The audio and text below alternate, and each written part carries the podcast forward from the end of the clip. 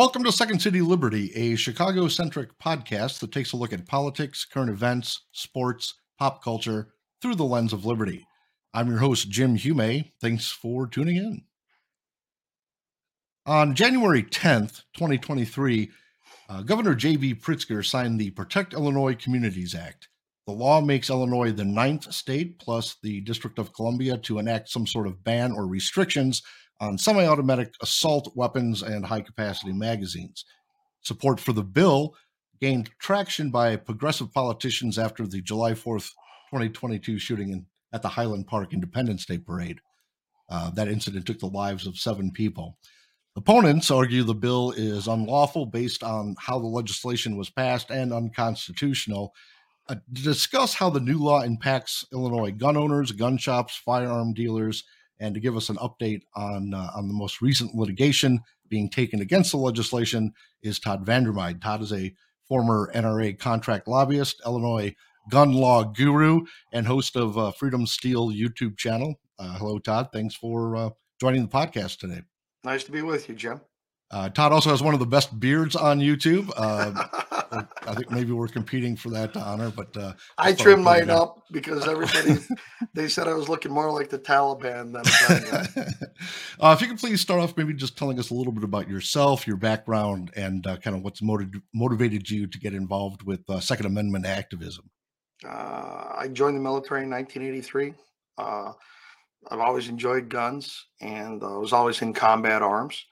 And with that, uh, I ended up uh, becoming an operating engineer. And uh, so I ran bulldozers, heavy equipment, stuff like that. And through buying a motorcycle, I became an accidental lobbyist, got involved with a group called ABATE of Illinois, uh, to where I ended up heading up the uh, state legislative program. And uh, about that time, NRA was looking for a contract guy in Illinois. I was down at the Capitol, anyways. They picked me up and I worked for them for 25 years, I believe it was. And through the time, uh, being, you know, I don't have a college degree, I have a high school diploma. And because of that, I was going to be arguing criminal law and things like that uh, in front of the judicial committee, which is comprised of mostly lawyers. And I just figured out that I had to be better at it than they were. I had to know it better.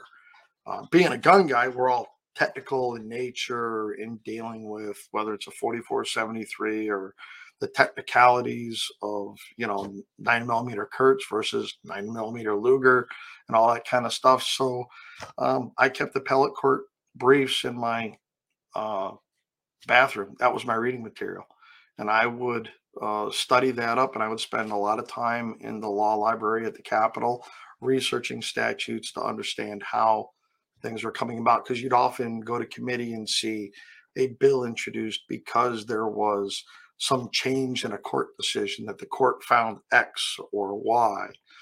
And so I had, seem to have a knack for being able to um, take the complex of federal and state gun laws and boil it down into a very digestible form and articulate that. And that's what has kind of gotten me my notoriety with all this, and it almost feels like I'm a walking encyclopedia at times um, about everything that you know how all these other things go on, and um, they don't. You know, the other side doesn't do that. They they don't live this stuff like we do, and so that's kind of like where I got my niche. And I retired from lobbying a couple years ago, um, and I've been building ranges out at my gun club with the heavy equipment they bought us to uh, and that's where the name freedom steel came is that sure. we're using heavy iron to build uh, you know new gun ranges to for us to enjoy those freedoms and liberties as much as we can for now that's for sure oh we will we will good, good. well i know this uh, this particular bill uh, was originally uh, uh, written or proposed i think it was back in back in january um, and there was like one co-sponsor and very little support for it. Uh, it really wasn't going anywhere. Um, and then um, you know after the the tragic events in Highland Park, um, that's really seemed to be a catalyst that got a lot of politicians on board, especially the uh, you know pretty much all the almost all the all the Chicago area progressive uh, Democrats for sure, and and, and I believe there's even a, a couple uh, Republicans that had had backed it. Um, uh, so it, really gained steam after that, um, and uh, you know the the the thing that I found interesting is you know especially in December they were uh, the uh, the legislature was winding down. It was a kind of a lame duck session, and they were really trying to get this through.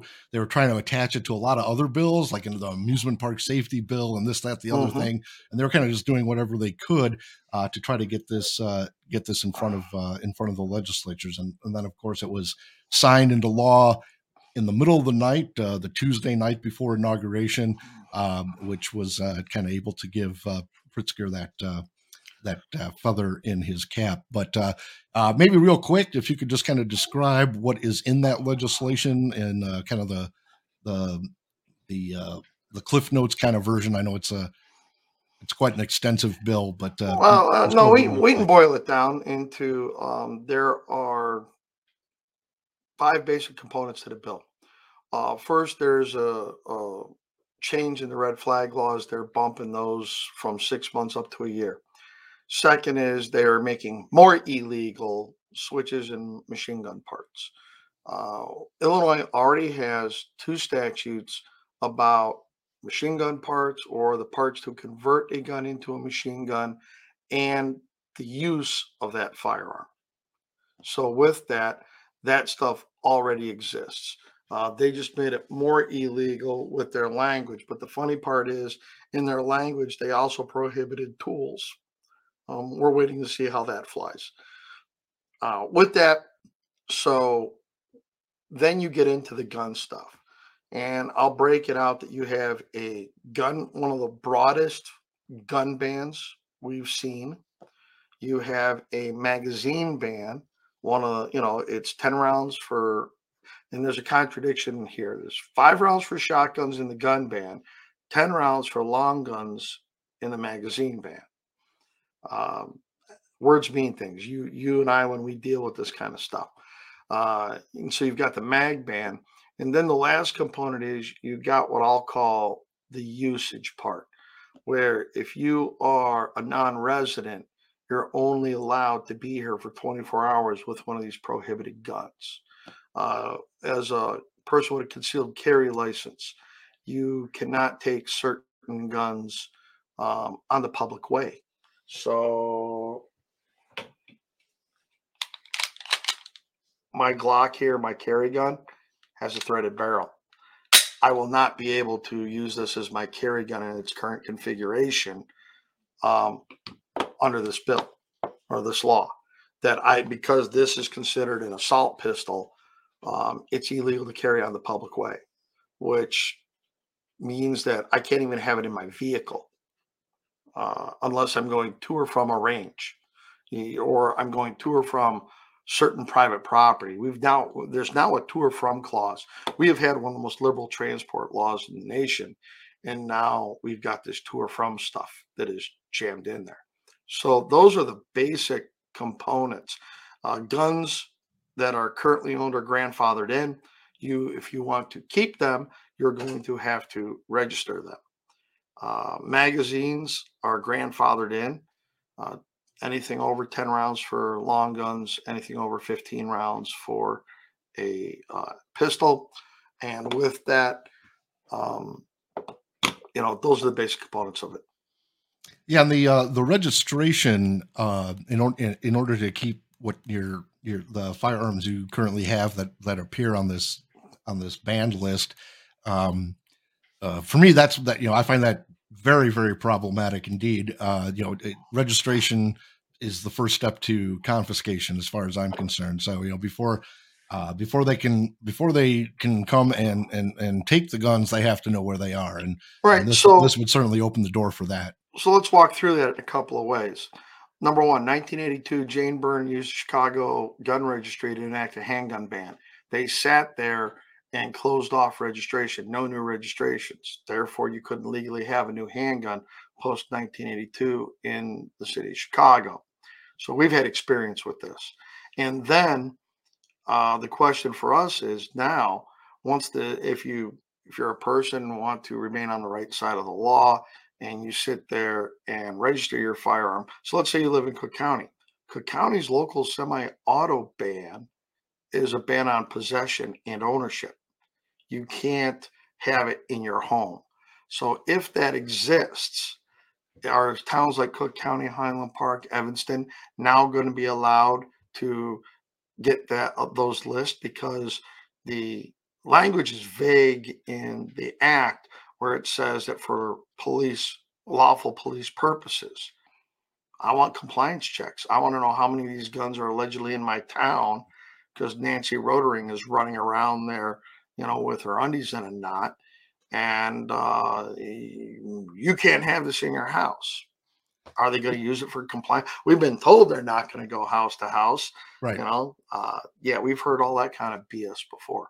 If you were so, if you're a resident of Cook County like I am, and you know, say for example, you may actually be in possession of uh, some of these uh, firearms that would now that are now uh, you know banned by the state that are you know currently banned by Cook County, registering them uh, to me would also be a an act of self incrimination, right? Correct. Uh, so uh, you know it, vi- it violates the uh, the the Fifth Amendment in in that sense, where if you know if I'm already in, if uh, uh, if someone is already in possession of these uh, uh, these firearms in a uh, municipality or locality that already has a ban in place, now you have to kind of admit that you do have them um, to the state police, and and and that would certainly be a uh, uh, uh, a violation of the uh, of the Fifth Amendment, as as far as I'm concerned.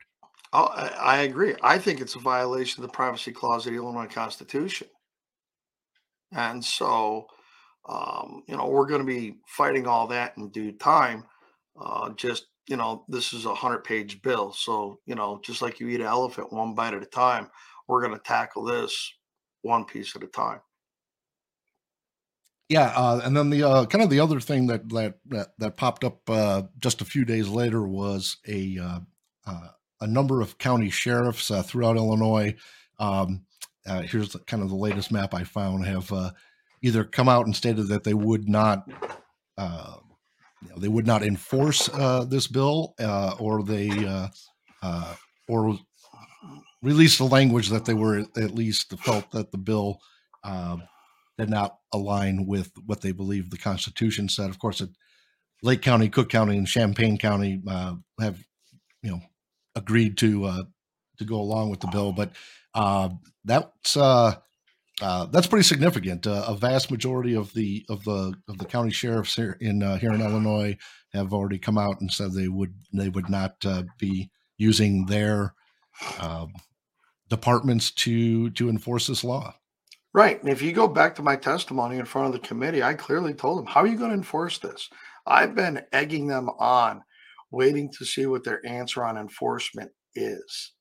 Um, that I don't think they've thought it all the way through. I don't think, I mean, they thought that they wanted a quick signature on this because they did not want a run on gun shops. They didn't want thousands of more of these types of guns going back, you know, getting out in the circulation they're trying to, you know, they're like the little Dutch boy trying to put the finger in the dike.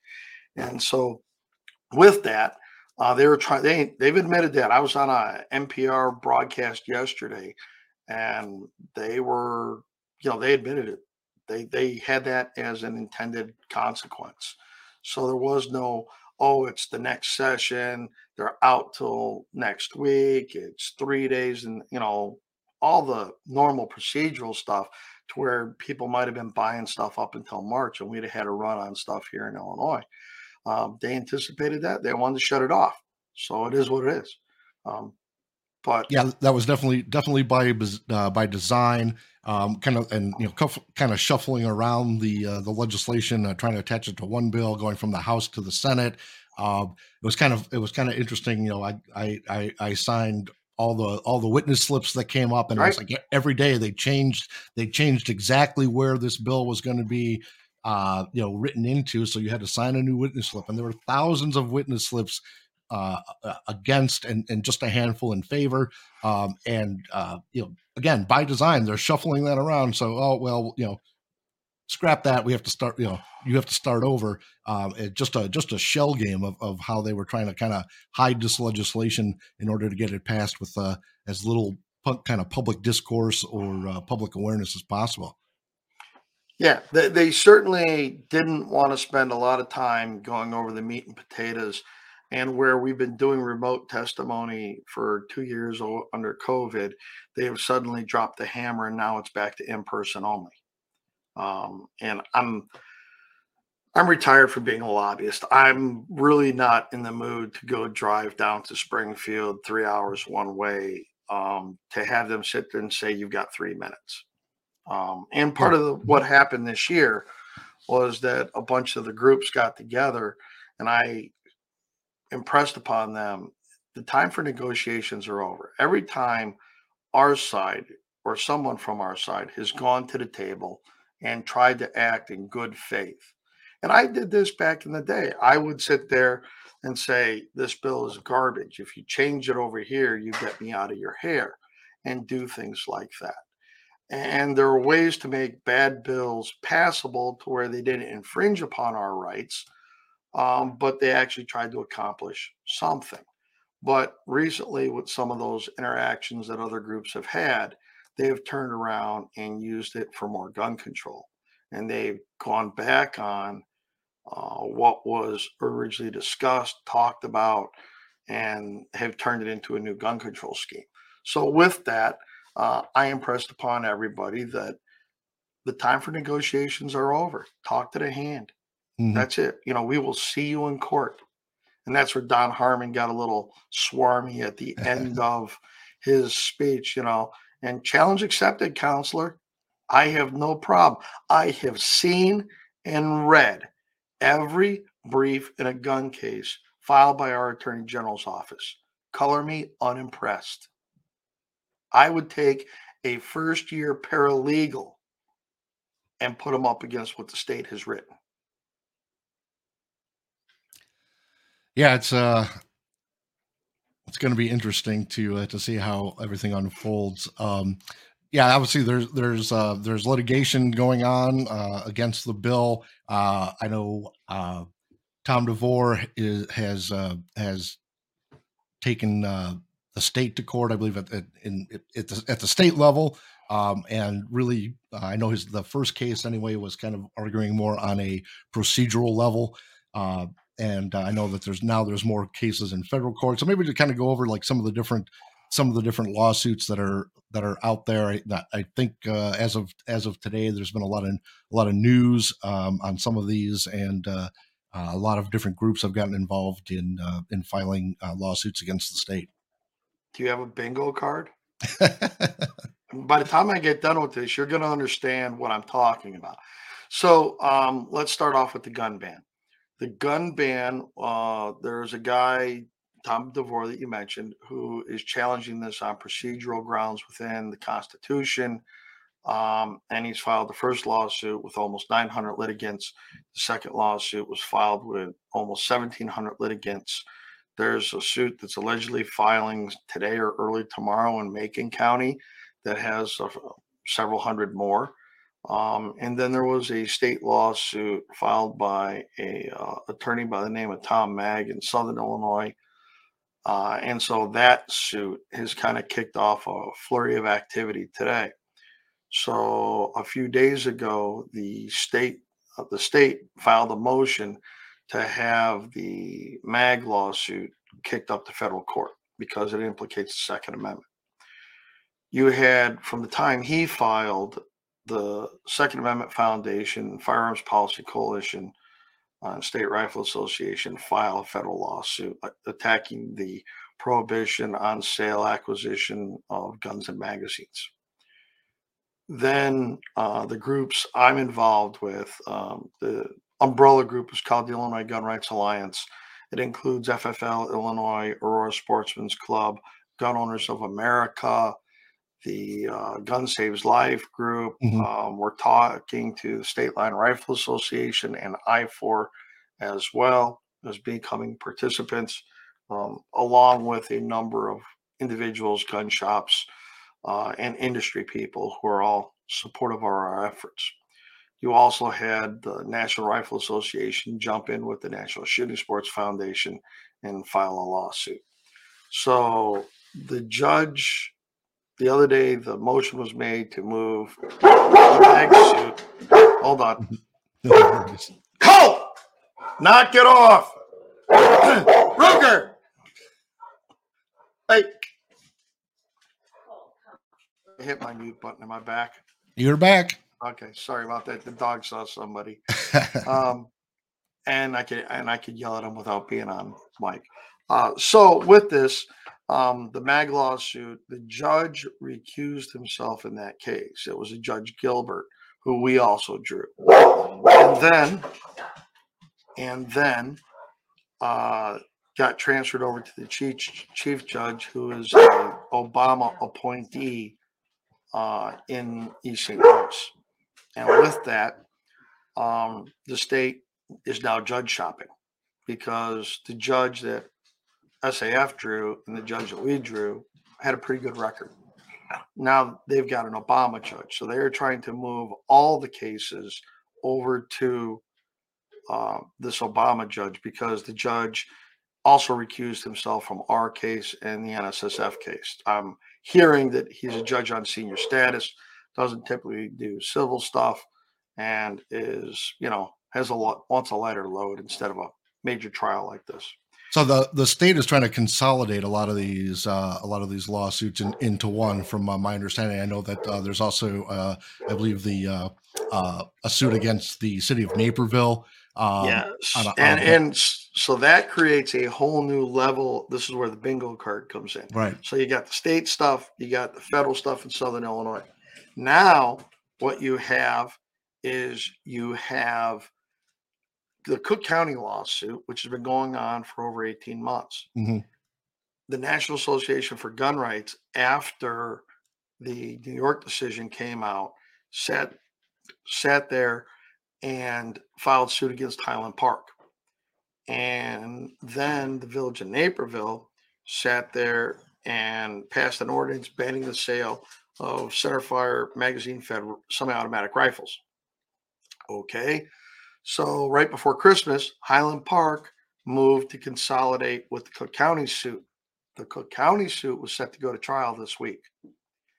The village of Naperville then just a few days ago made the same move to try to consolidate with Cook County. At the same time, the National Association for Gun Rights is file, filing for an amended complaint to prohibit the state from enforcement on law weapons, the gun shop in Naperville. So these are all the moving pieces. So now you're going to have some form of a lawsuit in the Northeast District in the federal court.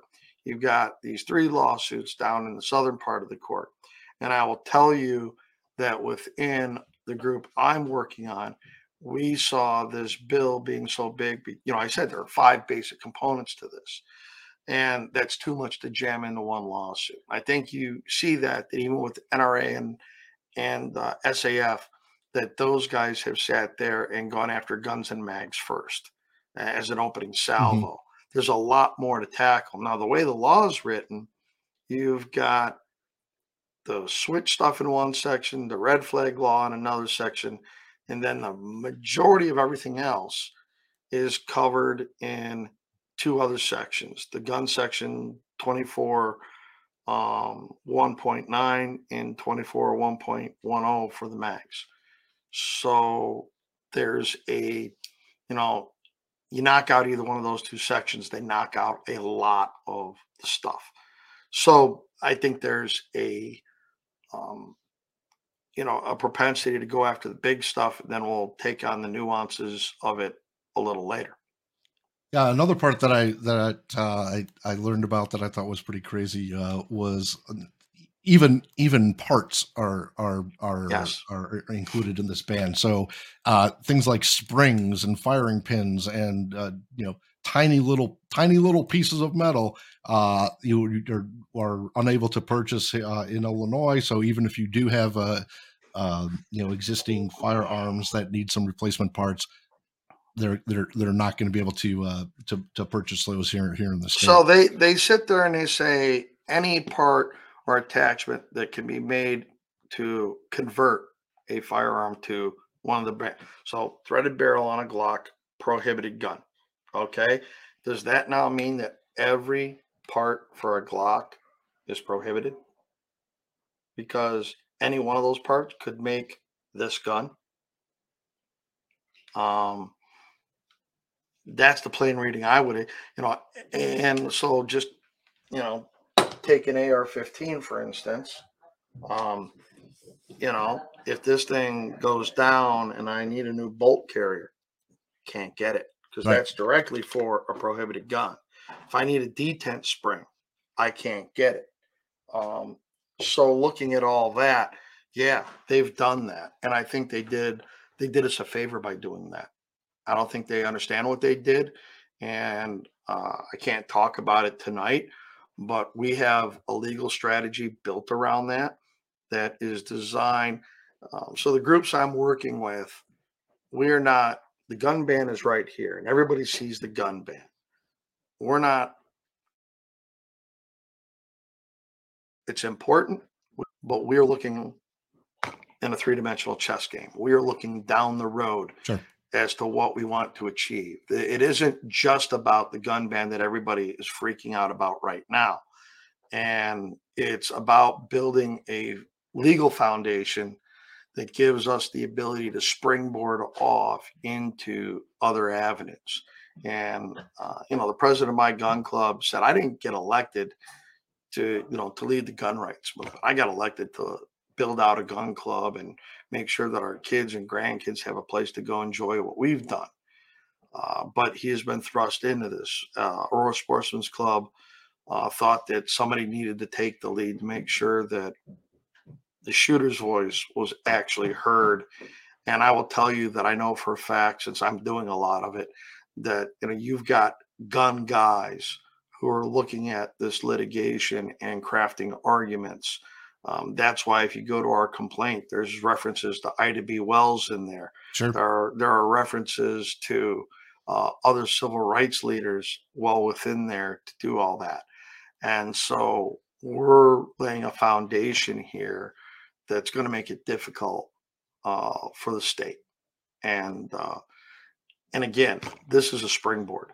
Mhm. If, if we prevail, which I believe we will, and we recover our attorney's fees, then that gives us the launch pad and the uh, financial resources to take the state on in further endeavors. And I will tell you um, that is my intention that when we get done with the statutes, it's going to look like Freddy Krueger went through 'em.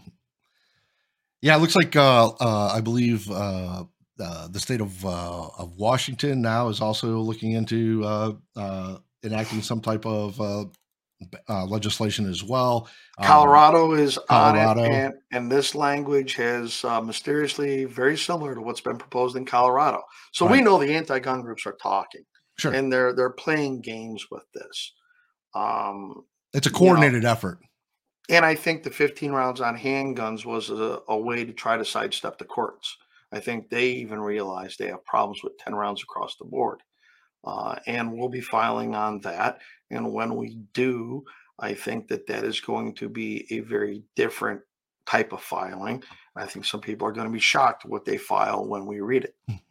So um, there's that. Um, yeah, there is a coordinated effort on their part, but uh, I think our groups are going to work together to make sure that we get the best legal outcome uh, that we can wrangle and we build the best legal record there is. Um, because there have been some very interesting discussions taking place at the Court of Appeals on other gun cases that are up there. And uh, we are very heartened by what we hear coming out at the oral arguments from the judges. Yeah, I mean it, uh, especially after the the New York uh, what is it, the Bruen case that um, Well, okay, so there, there's that's one of my rubs. The case is New York State Rifle and Pistol Association v. Bruen. Mhm. Everybody is lazy in shortening it to Bruen. I don't want to give that piece of garbage AG out there any credit. The Right. New York State Rifle and Pistol Association Good won point. this case. Fair. That's why I always refer to it as New York, because that was the case. give yeah we don't don't want to give credit to the to the guy who lost the case. Hmm. that makes makes more sense. Uh, but yeah, with That, that's just a pet peeve of mine. yeah. But uh, I mean, after that case, it it, it, just seemed like uh, you you would think that some of these states would be a little bit more hesitant to to uh, to to put this legislation out No, there. they they they're pole vaulting right past stupid and into potato. They, they you know look at um they they are just beside themselves between the Dobbs decision and this one. In Illinois, Dobbs, oh, we're going to protect the right. hmm Over here on um on the New York decision, they're going to go the opposite way and flip a finger to the court. So, no, uh, my my goal now is, you know, I, I know that it, it appears from the size and heft of our governor, he enjoys food. So I want to force feed him the uh, Heller and New York decisions, and I'll provide all the barbecue sauce he wants to eat Mhm. all that stuff. But that that's that's the way I see it. We're going to force feed them whether they like it or not. I don't care if they choke on it, um, but we are going to force them. Uh, the the goal with all this is is to you know in the New York decision it said the Second Amendment is not a straitjacket. Well, we're going to put handcuffs on these sons of bitches that they're going to live by and abide by our constitutional rights. Uh, yeah, and, and um, you know, also, uh, uh, funny thing here is that uh, um, there's a a new gun range just approved uh, across the border in Wisconsin, um, outside of Kenosha, that uh, is going to have the uh, uh, you can have the ability to you know fire military style weapons. It says in the news, and uh, oddly enough, the the the property where the uh, where the range is located is owned by the uh, by the Pritzker family. So, Uh, it's uh, owned by the museum people, correct. and so they have a military museum here, you know, in Chicago.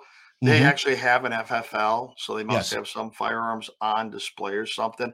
I think that's the uh, tranny relative of the governor that actually owns that or is involved in that. I Uh, don't. that is involved with that, and th- they uh, they certainly tend to be more. Um, they're they're more in favor of uh, uh, of uh, of guns and, and the Second Amendment than other members of, of the family for sure. Yeah, I mean, it, it's kind of weird, you know, that you have this dichotomy within the family, whatever. Um, you know, it, it would be too apropos if we could claim he was just another slimy deal making politician uh, like Blago or whatever who was trying to make it illegal over here so he could benefit over here.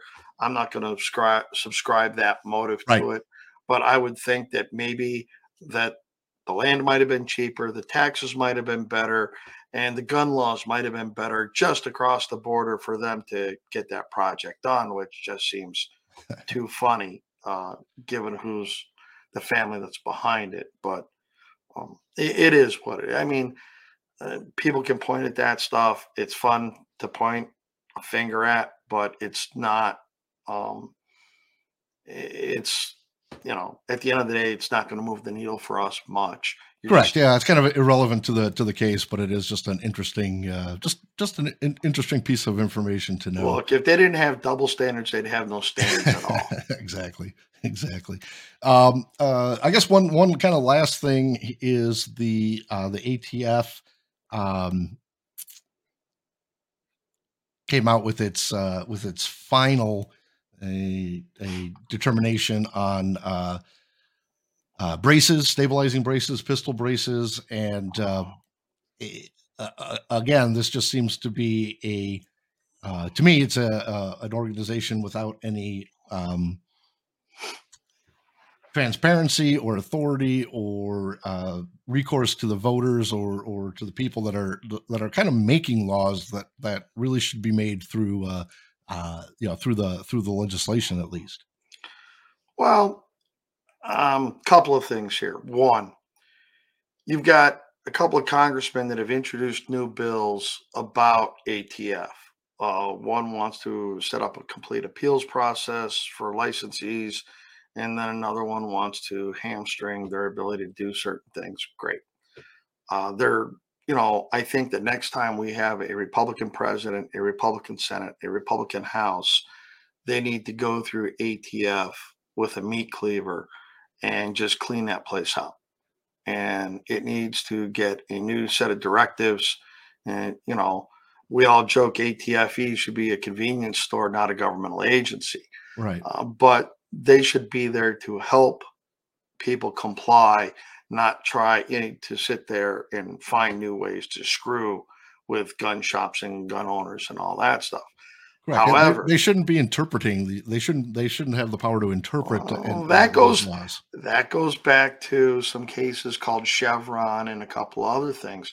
But the good news is that the Fifth Circuit uh, down in Texas in an en banc ruling uh, just gutted them on the bump stock stuff.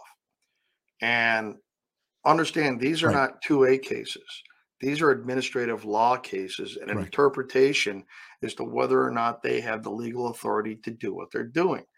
And the Fifth Circuit's en banc, 15 to 3, said, no, you do not have the authority to write what you're writing. The statute does not give it to you. Congress has not delegated it to you. You are way out over your skis. Garland has, there's a split in the circuits, and Garland has to appeal that decision. He has to, which means that you have the 80% case, which is down in the Fifth Circuit right now, which there are injunctions issued in that case against the ATF enforcement. And now you've got a dormant um, uh, Brace case pending down there with Second Amendment Foundation. Again, these are all interpretations of administrative law. And I think that Fifth Circuit ruling, that en banc ruling, is going to be devastating to them because everything's going to run down there. If I'm doing anything, I'm running for a national injunction down at the Fifth Circuit because those guys, they already laid down the law.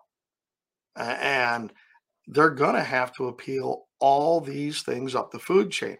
And I think that either the bump stock ban or one of the other ones, if they really don't want to tackle bump stocks, is going to have to be ruled on by the Supreme Court.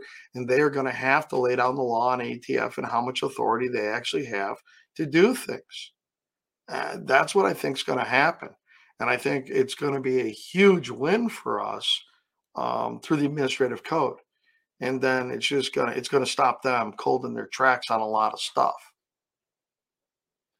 Well, I hope so. Uh, you know, it just it uh, uh, it it seems like there's a lot of different uh, uh, cases going around in you know different states, different uh, different circuits. Um, it's just kind of interesting to see how uh, recently, anyway, the- a, lot of these um, a lot of these restrictions and bans have either um, you know been either struck down or, or referred back to the some of the lower courts after the after the New York case. Well, Uh, wherever you have bad gun laws. So the state of California is trying to push everything back to the district court to get a restart. They're hoping to drag the clock out so that Clarence Thomas gets hit by a bus. Right. I we knew for a long time under Obama they were hoping that Thomas would kick the bucket, something would happen. Nobody expected that when Anthony Scalia dropped dead, that Mitch McConnell would find the cojones to sit there and hold that open, waiting for the next election. Donald Trump rolls in, we get Merrick, we get that seat that Merrick Garland was nominated for, uh, replaced with a what appears to be a decent conservative, and then lo and behold, um, two more seats open up. yeah, and- Kavanaugh and Barrett. Well, Kennedy uh, retired um, under a Republican president, and I think they picked a, you know, um, he was comfortable with the pick in one way or another. And then Ruth Bader Ginsburg bought into all her hype of notorious RBG and didn't go when Obama had the chance to appoint somebody. Right. And uh, they lost that seat, and they lost that seat in a big way. And now we have a potentially 6 3 court. Certainly, the thinking was that Roberts was the squish for the longest time. And that's why we weren't getting gun cases. There have been rumors that Justice Alito would not let a gun case go forward that he didn't think he, they had five votes on. So, you know, uh, both Kavanaugh and Barrett have written at the appellate level with some interesting, and they were closer to what came out in New York than what uh, than what the other courts had been doing. There were dissents in a couple of cases. So I think that we're in a pretty good posture. And right now it's find a way to the rocket docket. And if you look at, I mean, just look at New York. New York played this game on Carey a couple of weeks ago. The court did not take up the emergency appeal, but Thomas and Alito wrote and especially said, don't be discouraged by this because we're not looking at the merits. But oh, Second Circuit Court of Appeals, you better speed things up and you better start giving answers to things. Now, they've accelerated things to where they're doing things by the 20th of March. We're going to have five hearings. I don't call, you know, five months or whatever any sort of speeding up of things. I think that our people would like to see things handled in weeks not right. months. But we don't control the federal judiciary. I just uh, there's an argument to be had there. But yeah, we're keeping our eyes on all that because it all matters. And look, another big date in the calendar is going to be February 20th. That is when all the briefing in the California cases are due to be done. And I don't think we're going to be waiting around months for Judge Benitez to issue his opinion. I uh speaking of that California case, I was had uh, been following it a little bit, and uh, the state of California was asked to to uh, provide some precedent for uh, uh, for gun bans, and uh, a lot of the a lot of the cases that they presented were just crazy. The laws that banned African Americans and Native mm-hmm. Americans mm-hmm. from from owning owning firearms. Like these, these are the laws that you're using to try to defend your side. Um, so, you, so think about sure, that. Are you sure you want to you want to you want to say that? The the United States government in these felon cases has gone back to times when Quakers, Catholics, and other religious orders were not allowed to have firearms because they wouldn't swear a loyalty oath. Mm-hmm. So you want to infringe upon religious freedoms to take away their guns. Um, and then if you speed up to the 18 late 1860s, most of the prohibitions on people were the black codes, Jim Crow laws. Right. And mm-hmm. that's why I sit there and uh, I call this the Jim Crow 2.0. Uh, th- this is designed at keeping people of color.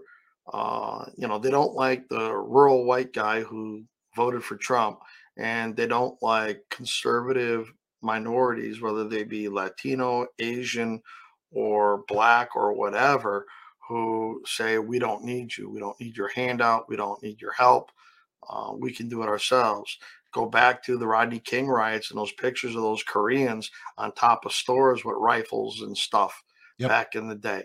Uh, you know, it's been going on for a while. And so I think they're very, and that's why I often say that, you know, uh, every time I look at, you know, Bob Morgan, Don Harmon, and, and the like, if you squint real hard, you can see the governor of, you know, Alabama or whatever standing on the steps of that school saying, no, you can't come in.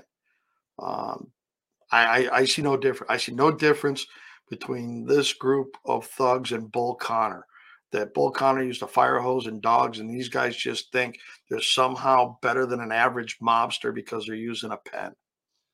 And uh, you know, also when it comes to you know, if they actually look at started enforcing some of these laws, just like just like every other law that's been passed, uh, whether it's the whether it's uh, it, you know it, it's drug laws or or gang laws, the, the communities that end up suffering the most and having the most people incarcerated, again, are going to be not you and I. Uh, they're going to be underserved communities, going to be people of color. Uh, these laws again and again, even though that the, the politicians that propose them think that they might be doing it in good faith, the ones that really will uh, you know have kind of serve the the brunt of it are are going to be the ones that that are supposed to be their constituents, the ones they're supposed to be representing. So um, it's just uh, it, it, just doesn't make any sense, even you know from uh, from a from a historical aspect. We we we've seen we've seen what this stuff has done in the past, and uh, uh, kind of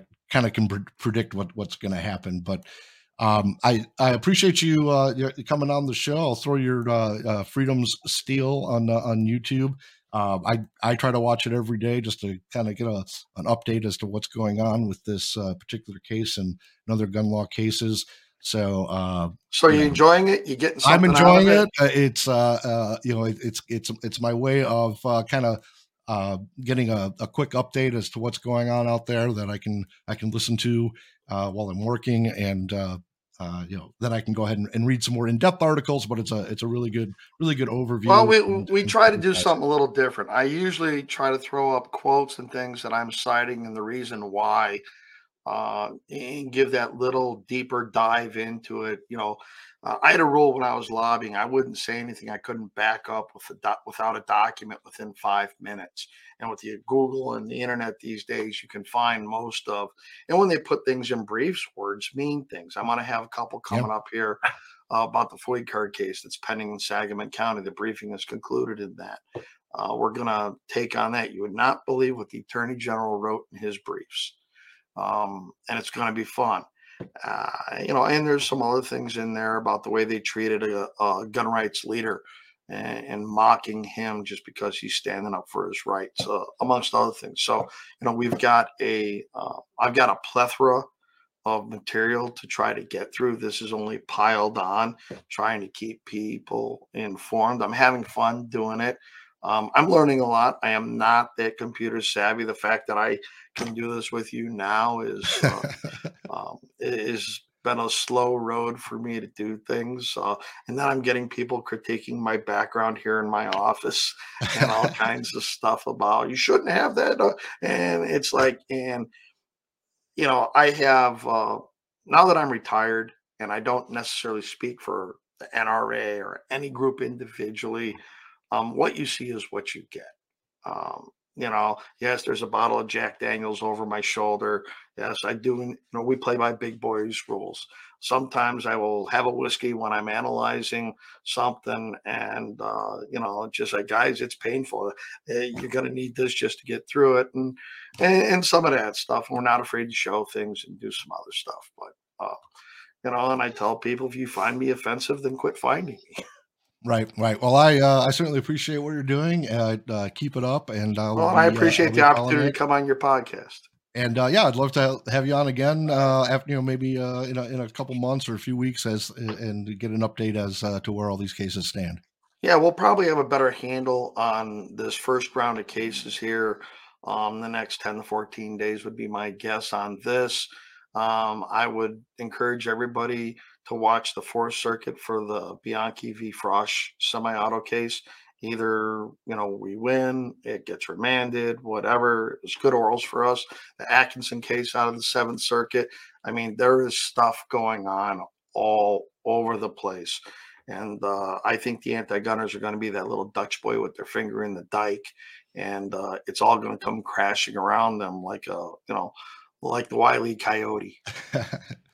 Yeah, I think you're right. I, uh, you know, uh, as more of these cases start uh, being being uh, being ruled on, then there's more and more precedent for uh, for upcoming cases. So keep up the good work, and uh, I look forward to talking to you soon. Thank you always, and like I always say, frag out. All right. You know where that came from? Uh no. What? what All right. So former com- former combat arms guy whenever we threw a hand grenade or a frag mm. grenade, it was frag out to let all the other guys know. So, being former military, I treat every one of my videos as a knowledge hand grenade for our side to show them where things are. So that's why it's a, it's a heads up. That's what that's what it is. Great. Well, again, appreciate you uh, coming on. Keep up the good work, and we'll talk again soon. Take care. All right, thanks. And thank all of you for joining me. If you're watching on YouTube, click that subscribe button to stay updated on the latest episodes. If you're tuning in through Spotify, iHeartRadio, or your favorite podcast app, click follow to stay in the loop. You can also follow me on Twitter at Second City Liberty. That's the number two, ND City Liberty. Check out my website, www.secondcityliberty.com. And if you have an idea for the show or a guest that you would like to see appear on the podcast, shoot me an email, jim at secondcityliberty.com. Until next time, stay safe, stay strapped, and stay based.